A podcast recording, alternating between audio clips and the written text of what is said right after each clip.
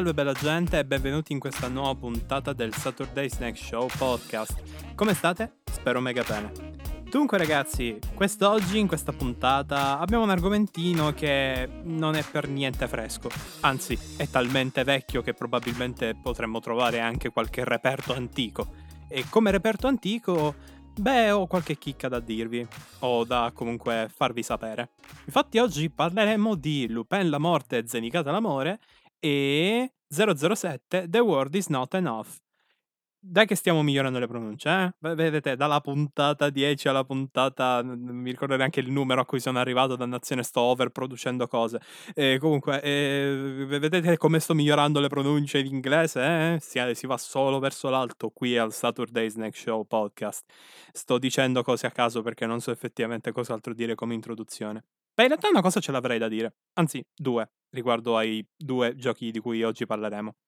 Dunque, Lupin la morte e Zenicata l'amore non è altro che il videogioco dedicato a Lupin che ha una cosa molto particolare chiamata è l'ultimo gioco di Lupin uscito in Europa ed è anche l'ultimo e purtroppo unico, mi pare di aver compreso, gioco che contiene ancora la voce originale di Lupin e anche degli altri comprimari. Perché il gioco precedente, ovvero il, mi pare ehm, si riferisse a Castello qualcosa, non ricordo adesso il nome del primo gioco di Lupin perché è abbastanza introvabile, allo stesso tempo non è una mia priorità in questo periodo nelle mie ricerche, quindi nel vecchio gioco comunque le voci non erano quelle originali, invece in questo gioco sono tutte le stesse identiche che erano presenti nella serie originale. Ed è triste perché purtroppo sarà l'unico gioco, se ne dovessero fare altri in futuro nelle console di nuova generazione, che contiene appunto le voci del cast originale italiano. Ragazzi, è triste questa cosa. La seconda curiosità che vi devo dire invece su 007 The World is Not Enough, che è il tie-in dell'originale film di 007 The World is Not Enough, che per dirvi così due cosine in croce e il film tipo con Brosnan, mi pare che la pronuncia è questa, non uccidetemi. Eh, comunque con quell'attore, quello conosciuto per essere tipo l'attore di 007 che è comparso in, sia nei migliori film che nei peggiori film della saga, tipo. Eh, ci vuole una certa abilità. E, ehm, ecco, lui è il protagonista di questo gioco. E la cosa super, super, super divertente è che è praticamente GoldenEye ma su PS1 vi ho incuriositi? Benissimo, ora ne parliamo. Ma prima questa introduzione va finita, no? Fine introduzione.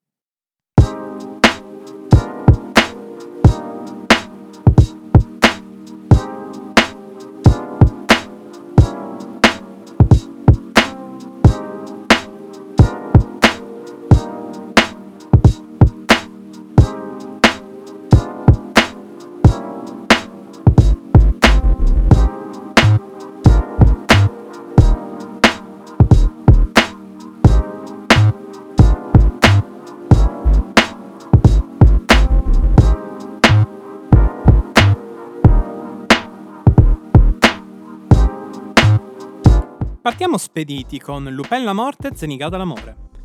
Titolo che, come già detto, ha le caratteristiche principali di essere letteralmente l'unico e purtroppo ultimo gioco ad avere tutto il cast originale della serie animata. E italiana, attenzione, la versione italiana del gioco ha tutto il cast originale. Non so quella giapponese come è messa. Anche la sigla, raga. Eh, non quella non quella di Lupin italiana, ha quella vecchia, quella giappa, quindi è l'unione perfetta dei due mondi. Ora, Andiamo al dunque. Questo gioco è strano perché non lo so neanche io. Allora, in teoria sarebbe, almeno di facciata, no? Alla vostra prima run, perché parlo di run, ci arriviamo. Alla prima run questo gioco dovrebbe essere una sorta di mix tra un gameplay stealth, come quello di Lupin, e un gameplay action, più che altro da beat'em up bello ignorante, dove clicchi i tasti a caso, eh, che è quello di Zenicata. La facciata quindi è un gameplay tecnicamente vario, però in realtà non è un granché. Perché il gameplay di Lupin è letteralmente le basi dello stealth, sembra veramente la versione più purtroppo triste, cioè è la, è la versione triste, ok, di Hitman. Ed è brutto da dire, ma è una mezza verità. La parte invece di Zenigata è una sorta di pesta cose, cerca di distanziarti dai nemici, però letteralmente le combo non ci stanno. Non, non, non puoi fare nulla, cioè puoi letteralmente fare la stessa combinazione di cazzotti, una, lanciare i nemici, contrattaccare, fine. Non puoi fare altro? Nulla, zero, totale. Il gameplay di Zenigata sono tre tasti che spammerete dall'inizio fino alla fine del gioco. E la cosa cambierà solamente col boss finale, alla prima run. Ora, se la facciate quindi un gioco dal gameplay super scialbo, perché comunque apprezzo il gioco? Perché è un cacchio di film di Lupin infilato dentro un gioco per Play 2. La sua trama la benissimo all'interno di uno dei tanti film che hanno fatto su Lupin. Non sfigurerebbe, ragazzi, ve lo giuro. È davvero bello. È bello perché comunque in sostanza il gioco è quello che è. È un titolo che ehm, racconta appunto una storia perfettamente eh, inseribile all'interno di un film o di, una, o di una serie di puntate, sostenute però da un gameplay scadente che però diciamo è sopportabile perché il contenuto che ti viene dato, soprattutto per i fan di Lupin, è buono, molto buono, soprattutto grazie anche al cast originale, ragazzi, una botta di nostalgia, non avete idea. E ora perché voglio parlare molto di questo gioco? Perché diventa bello nella sua seconda run. Mi spiego. Sto gioco ha una prima run con due storie in pratica. Sapete, no? Il titolo ha letteralmente due personaggi. Indovinate le due storie di cosa parlano? Esatto. La prima storia parla di Lupin, la morte, ovvero Lupin sta per morire e deve trovare una soluzione, mentre Zenigata deve capire cosa prova nei confronti di una donna e queste due storie si intrecciano nel filone principale che riguarda una gang eh, triade, mi pare, non, non mi ricordo ora di preciso. Eh, comunque è un filone principale, diciamo, che unisce le due storie, però non le fa mai davvero unire al 100%. Cioè, ci sono momenti che sono collegati, uno è la conseguenza dell'altro addirittura, però il finale vero e proprio è, è, strano perché è letteralmente un finale che ti fa dire ok ma sto finale praticamente esclude l'altro quindi qual è quello canonico? E insomma è strano come hanno gestito questa parte della storia però, però uno può anche chiudere un occhio e dire boh magari avranno fatto così perché ci sono i fan di Zenigata e i fan di Lupin. Vabbè scelta un po' strana. Ma finita la storia quella principale il gioco ricomincia e uno direbbe, cazzo stai dicendo? Ricomincia, raga. Ricomincia e inserisce un'altra linea temporale. Una linea temporale dove gli eventi vanno in modo diverso, molto diverso, radicalmente rispetto all'originale certi momenti. Per esempio, livelli in cui magari utilizzavamo, eh, che ne so, Gaemon, ok? Diventano i livelli di Jigen. I momenti in cui utilizzavamo uh, Lupin, diventano livelli di Zenigata. Momenti in cui uh, avremmo dovuto utilizzare Zenigata diventano uh, altri minigiochi. Ed è assurdo perché non solo succede questo twist, che comunque è carino, va bene? Ma è strano per un gioco di Lupin che la storia sia letteralmente con più linee temporali. What the fuck? Che cavolo sto giocando? Xenoverse 3? Quindi, sì, assurdo, strano, ma è così è palesemente un modo per allungare il tempo, sapete, no? La longevità del gioco, ma è anche un modo per risparmiare sui costi e per me è anche un twist abbastanza strano per un gioco dedicato a Lupin, cioè è, veramente l'ultimo titolo che avrei pensato con un plot twist del genere. Magari l'avrei potuto pensare per un gioco di Sanseiya, per il Cavaliere Zodiaco, eh, un gioco di Gundam, di Mazinga, To, Dragon Ball. Dragon Ball sarebbe perfetto con tutti i what if che puoi fare, ma Lupin con le linee temporali alternative? Bah, ero poco convinto. Ricomincio il gioco e cosa scopro? Che il gameplay sboccia.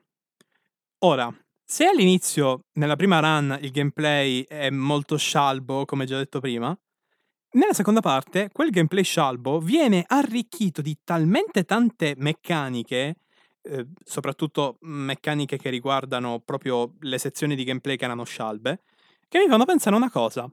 Ma non mi dire che questo gioco doveva durare molto di più, ma siccome tipo all'ultimo minuto gli hanno detto no raga dovete chiudere subito la faccenda, immediatamente, non avete tempo. Questi qui secondo me hanno trovato un modo per infilare sempre dei livelli eh, che avevano già progettato, ma senza dover fare nuove cutscene o comunque mh, nuovi filmati. E così praticamente avevano eh, tipo la durata che avevano in mente, o comunque la durata minima per un gioco, voglio dire, eh, incentrato sulla narrativa e i livelli. E in questo modo potevano comunque inserire tutto il materiale che avevano prodotto. L'idea, diciamo che è, è, è, il miglior compromesso che potevamo avere per quanto riguarda appunto il titolo, perché è palese che abbia il budget tagliato all'ultimo minuto. Perché ci sono cose che sono fatte veramente bene, come i modelli dei personaggi, e il plot in generale, anche alcuni filmati della storia, e poi ci sono sezioni di gameplay che sembrano palesemente delle beta. Bah, vabbè. E comunque, il gioco, dicevo, sboccia, inserisce un sacco di meccaniche nuove, i livelli vengono allungati o comunque migliorati con tanti twist nel mezzo, tipo i livelli di Zenikata finalmente sono, sai no, interessanti, addirittura ci sono oggetti, sembra di giocare una versione embrionale di Yakuza, non so se mi spiego, cioè puoi prendere, nella seconda parte del gioco puoi prendere oggetti, sedie e tavoli e lanciarli e utilizzarli come se fossi Kiryu. Cioè raga, Zenikata e Kiryu, voglio dire. Ora, Gameplay Zenigata sboccia perché aggiunge la barra della special, potete fare le mosse speciali con Zenigata, cose assurde, mentre con Lupin potete fare mosse evasive che sono praticamente frame dal, cioè, da, dai film, da, dalle puntate. E che significa quindi? Significa che il gioco è interessante a livello di gameplay nella seconda parte, ma è interessante dal punto di vista della trama la prima volta. Perché la prima volta che giocate, vi sorbite la trama per quella che è, il plot principale, la storia. La linea alternativa, invece, ha la stessa storia per sommi capi, però il gameplay migliora. Quindi io mi chiedo, avremmo tutti quanti, quelli che hanno, quei pochi pirla che hanno giocato a sto titolo, noi avremmo preferito giocare un gioco interessante divertente nonostante il suo gameplay, o comunque non vi meravigliate, eh, ma purtroppo anche il gameplay nella seconda run è diciamo un po' più divertente, ma è sempre abbastanza limitato e scialbo. Eh. Solo non è insopportabile, ma addirittura ha dei momenti in cui vi divertirete veramente. È un po' come i Dynasty Warriors, a quel livello lì siamo. Ecco, quel gameplay che tu dici, mamma mia, mi diverto, però avrei voluto di più.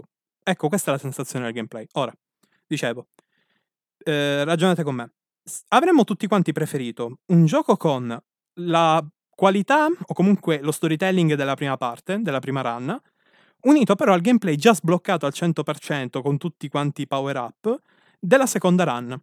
Avremmo preferito questo oppure questa versione allungata? Più ore di gioco ma con qualità e picchi diluiti o meno ore di gioco con picchi costanti? Secondo me, se avessero venduto Ok, Lupin la morte zenigata l'amore, con il gameplay sbloccato fin dall'inizio della seconda parte e con la trama raccontata come la, come la prima, ok, come se fosse la prima parte, la prima run. Però no, questo gioco venduto a prezzo budget, venduto a un cacchio di niente, ok? Ma secondo voi avremmo avuto un filone di giochi o comunque di mini avventure dedicate a Lupin, ma anche ad altre serie anime che con i videogiochi non potrebbero veramente offrire esperienze lunghe e durature. È una roba che mi fa pensare molto spesso che secondo me i publisher devono smetterla di vendere sempre roba eh, super incredibilmente enorme gigante che deve avere tipo ore infinite di gioco, no? E secondo me avrebbero dovuto cominciare un attimino a marciare dal punto di vista dei giochi singoli. È il motivo per cui molti giochi arcade non sono quasi mai sbarcati su console principali, i Time Crisis sono andati un po' a quel paese, certi giochi vengono accolti come un problema internazionale, tipo Metal Gear Solid 5 che era un Zeros, che ok, anche io sono stato tipo super incazzato quando ho saputo che il prezzo era sballato, però poi quando il gioco è diventato un gioco a prezzo budget e poi l'ho comprato a 2 euro qualche giorno fa, mi sono reso conto, mi sono reso conto che quei soldi li valeva. Ma adesso vi ne parleremo, ne parleremo, non oggi, non oggi. Ground Zero è un'esperienza molto strana nel mondo del gaming e ve ne parlerò. assolutamente. Però così, stavo un attimino teorizzando una realtà parallela dove, dove avremmo avuto dei giochi dedicati ad anime, tipo, che ne so, un gioco su Gigi la Trottola però pieno di minigiochi tipo la WarioWare. L'avrei preferito tantissimo, ragazzi. E soprattutto con il doppiaggio nostro. Ma ve lo immaginate? Cioè, se questo gioco non avesse fallito così tanto all'epoca uh, di PS2, avremmo avuto molti più giochi dedicati agli anime, magari doppiati. Cazzo, ragazzi, potremmo aver avuto su PS3 i primissimi giochi di Dragon Ball doppiati in italiano. Pensateci. Perché, ripeto, un gioco di Lupin con tutto il cast originale. Ma a chi cazzo. Non lo so, cioè. Ma, ma perché? Chi è che ha pensato nella dirigenza che fosse una cosa comoda e pratica? Perché, ragazzi, ve lo devo dire così, con la cattiveria più incredibile del mondo, ma ve lo devo dire. Ai produttori, ai creatori di videogiochi esteri, fare un doppiaggio di un gioco non è costo da poco. E considerando che questo gioco l'hanno doppiato interamente in italiano, col cast originale, Mediaset, quindi raga, cioè, capi, no? Il contesto. Quindi i soldi li hanno proprio sborsati, ok? Hanno sborsato soldi per un gioco che nessuno si è filato, nessuno si è calcolato la cosa peggiore è che è uno degli anime meno famosi in Italia, purtroppo, insieme a L'Uomo Tigre. Insomma, Lupin, per carità, è nel cuore di tutti. Ma un doppiaggio l'avrei, sai, no, fatto per giochi come Dragon Ball Budokai Tenkaichi 3. Quindi, secondo me, il flop di questo gioco è stato uno dei motivi che hanno veramente costretto Bandai a non doppiare più un cacchio di niente nella nostra eh, penisola. Quindi veramente, ehm, non lo so, è triste perché ho pensato, produttori del ca, ma perché avete speso così tanti soldi per un gioco che, cioè, purtroppo non è fregato niente a nessuno, anche se la sua qualità comunque c'è. Cioè, è un bel gioco Lupin nel complesso. Mediocre, ma è un buon gioco. Ma, eh, ripeto, doppiaggio originale tutto in italiano, han speso i soldi, una cosa poco pratica, nessuno si ricorda dell'esistenza di sto titolo. Vabbè, vabbè, peccato. Eh, purtroppo questa gemma me la godo io e quei pochi eletti che l'hanno giocata all'epoca o che comunque se lo sono andati a ricomprare. E va bene così. che vi devo dire? Anzi, vi dico, questo titolo ve lo dovete assolutamente giocare in qualche modo.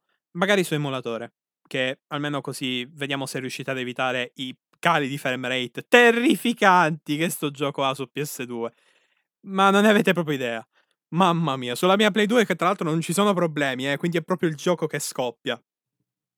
Non ci sono problemi perché riesco a reggere tipo uh, match uh, tipo ra- allora reggo Royal Rumble in SmackDown vs Raw 2007 sulla mia Play 2 senza inceppa eh, quindi il laser proprio va come un missile esattamente come all'epoca, quindi da questo punto di vista non abbiamo problemi. Eppure Lupin la morte si cade alla morte che ha tipo due poligoni in croce, muore, decede crepa completamente in situazioni che io dico: "Ma perché sta crollando? C'è un cazzo di nessuno, non succe sta succedendo nulla". E vabbè. E quindi veramente consigliato tantissimo. Ah sì, ultima nota di merito, la colonna sonora è bellissima perché l'hanno presa direttamente dalle puntate o dai film. Ehm, la sigla è quella originale. L'opening credo che sia una delle opening più belle per un videogioco per PS2. Ehm, certi momenti in game sono veramente il top e mi fanno pensare che forse questo gioco se avesse avuto un attimino più di ehm, tempo e soprattutto molta più pubblicità, secondo me avrebbe fatto il botto, avremmo avuto una serie di Lupin eh, stabile su PS3, PS4, insomma console successive. E niente, questo è tutto. Eh, direi che adesso possiamo passare al prossimo titolo di oggi. Prossimo titolo però, tipo, non ci staremo tanto, avendolo non ancora completato ma ne posso parlare, perché non è esattamente una recensione completa, è più un mio parlarne, perché diciamo che 007 in questo titolo non è esattamente il top, ecco. Però ha quel retrogusto di bellezza che lo rende giocabile ancora oggi, secondo me. Per un retro gamer. Un normale giocatore di questo periodo lo odierebbe a morte. Lo odio io che sono un retro gamer, figuratevi. Dunque, 007 The World Is Not Enough, che è praticamente GoldenEye su PS1. Cosa mi stai dicendo? GoldenEye su PS1. GoldenEye era un gioco di 007, per chi non lo sapesse, Perché era uno dei migliori shooter sulla piazza. Ed era uno shooter per console, in esclusiva, su Nintendo 64. E beh, ehm, non hanno mai fatto un porting essendo un'esclusiva rare poi, uhm, di Nintendo. E quindi i giochi successivi però non ebbero più licenza Nintendo Rare, perché la licenza passò ad Electronic Arts. Cosa?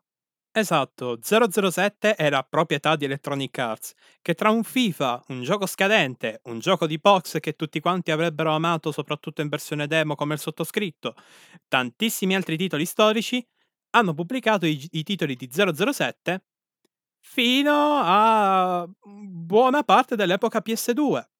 Esattamente. 007 è stato a livello videoludico proprietà di uh, Electronic Arts per un bel po' di tempo e sono usciti alcuni titoli che sono veramente belli anche oggi. Solo che poi la licenza passò ad Activision, le cose furono addirittura migliori sotto certi punti di vista, eh, gra- grazie proprio a loro, al lavoro appunto di Activision. Poi però per colpa loro, tipo i proprietari della licenza di 007 odiarono per sempre il mondo dei videogiochi, mortacci tu a 007 Legends. Ora, i giochi 007 di Electronic Arts erano carucci, scoppiazzavano un po' in giro, prendevano molte strutture videoludiche provenienti da giochi che già pubblicavano. Eh, vedere la voce Medal of Honor, vedere la voce eh, GoldenEye, appunto. Scoppiazzavano un po' in giro tra giochi proprietari e giochi esterni. Ma ragazzi, ragazzi, se vi dico che comunque uh, The World is Not Enough per PS1, uscito anche per Nintendo 64, attenzione, ma The World is Not Enough è veramente, veramente carino. Carino difficile, veramente difficile, bastardo come gioco. Ma io veramente, raga, è un gioco che ogni livello ve lo dovete fare di fila perché non ci stanno i medikit. Vi ho detto tutto. È un gioco bastardo, stronzo, ti odia, è veramente infame nei tuoi confronti. Però è un tie-in discreto. È bello arcade, il suo gameplay è veramente stupido, scemo, esplosioni senza senso, anche se siamo su PS1, quindi le esplosioni sono uno scatafasciarsi di pixel ovunque, ma è uno dei migliori videogiochi sparatutto di 007 su PS1. E non è che ne siano usciti tanti. Quindi questo è un primato un po' farlo. Comunque, questo gioco qui è veramente, veramente divertente. Ma è invecchiato veramente de merda. Detta così. Non ho altri mezzi termini. È veramente invecchiato malissimo. Ma perché?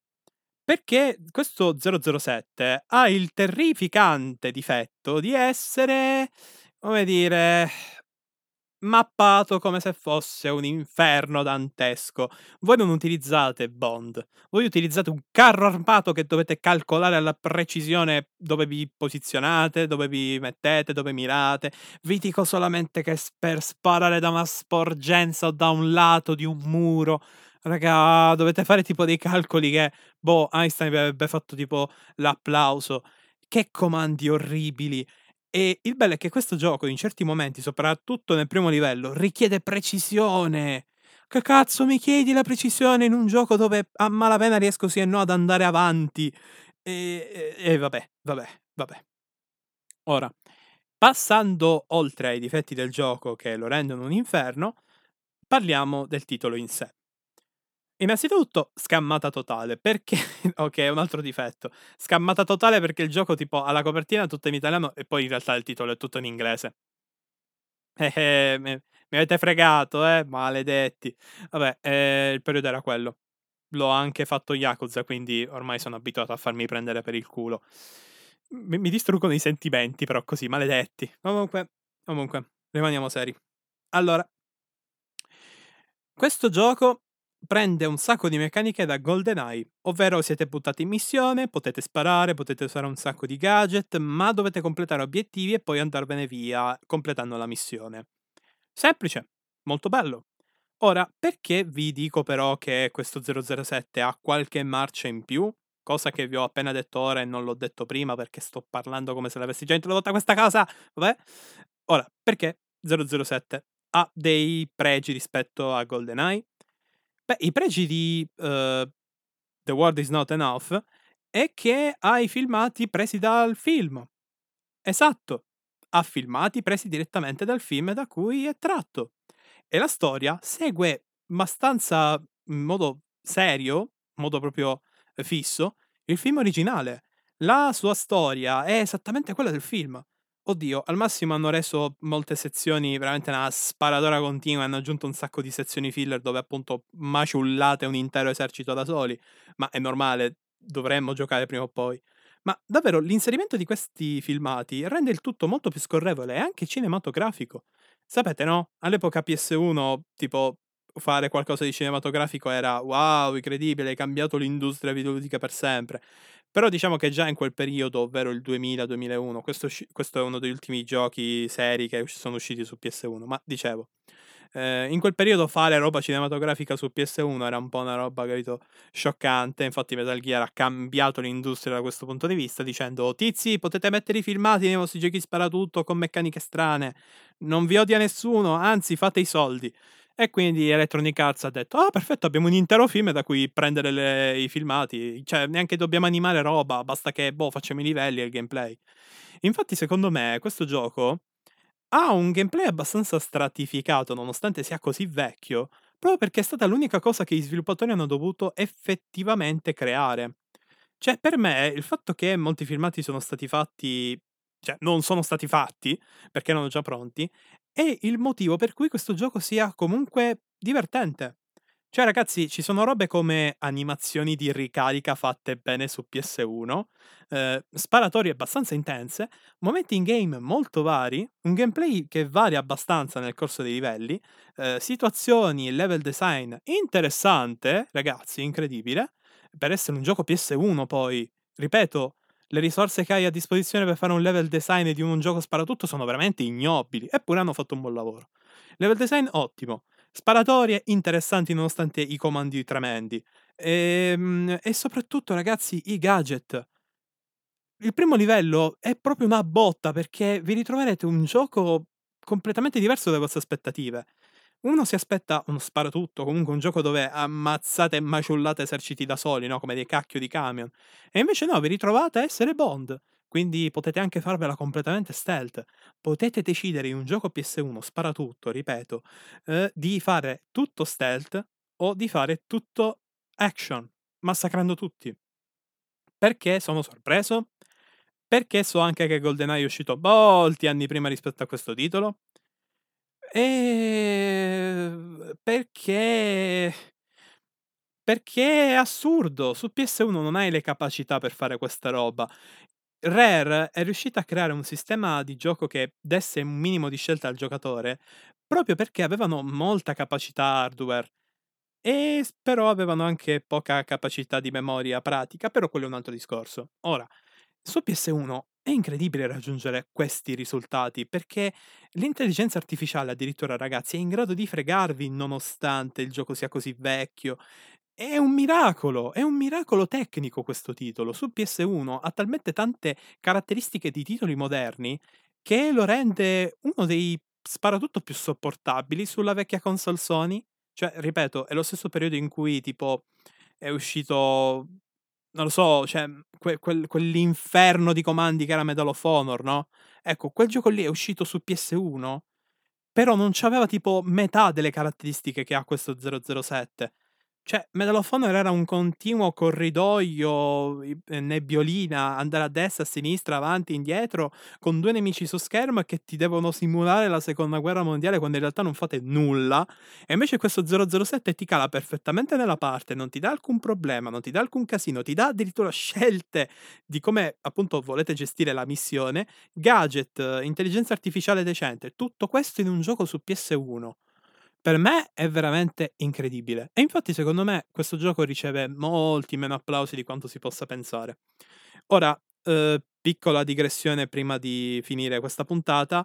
Eh, vi do un. Allora, come metodo, diciamo, per comparare questa mia opinione con altri, eh, vi do eh, il suggerimento di andare a guardare qualche video su YouTube per quanto riguarda le classifiche dei migliori e dei peggiori giochi di Pond. Scoprirete che questo titolo è bene o male sempre in posizioni molto alte, insieme a GoldenEye e simili, perché diciamolo, i comandi sono ancora a me anche oggi. Eh, peccato perché il problema è dovuto all'assenza di levette e non le hanno manco implementate. Quindi, cioè, io lo so perché ho provato a mettere un controller eh, della PS1 con levette e non, non, me l'ha neanche calcolato. Quindi io mi sono detto, ah, ok, ok, ho capito. Non me ne è fregato niente di fare i comandi per le levette. Ho capito, ho capito. Mi sono molto offeso. Ora, dicevo, mettete eh, qualche video di comparazione. Questo titolo sarà sempre in alto. Fidatevi. Fidatevi tantissimo. E, eh, altra cosa, se lo volete giocare, no, non lo consiglio. Cioè, sì, lo consiglio per chi ha già esperienza con gli sparatutto eh, su PS1 o comunque i primissimi sparatutto eh, su console, ok? Eh, con roba moderna, li consiglio. Ma ragazzi, è un titolo pre-cod, quindi non aspettatevi eh, di tollerare i comandi. Sono un inferno, io ve lo dico. Avvisati, avvisatissimi. Il gioco ve l'ho descritto, è così, è caruccio, non dura neanche troppo, ma in realtà è talmente tanto difficile che se non lo terminate nella prossima vita, e tante cose belline. Ora, Detto questo, questo mio rant di amore e odio nei confronti di un gioco di 007, dopo aver descritto una, una serie di tipo teorie spazio-temporali per quanto riguarda un universo alternativo dove avremmo avuto una serie di videogiochi di Lupin, Beh, direi che dopo tutta sta roba, dopo tutta questa man bassa, direi che questa puntata può finire qui. È durata molto più di quanto avessi previsto, ma diciamo che il tempo è sempre quello, diciamo. Vado sempre a sfondare la mezz'ora. Detto questo, ci vediamo alla prossima puntata. Bye!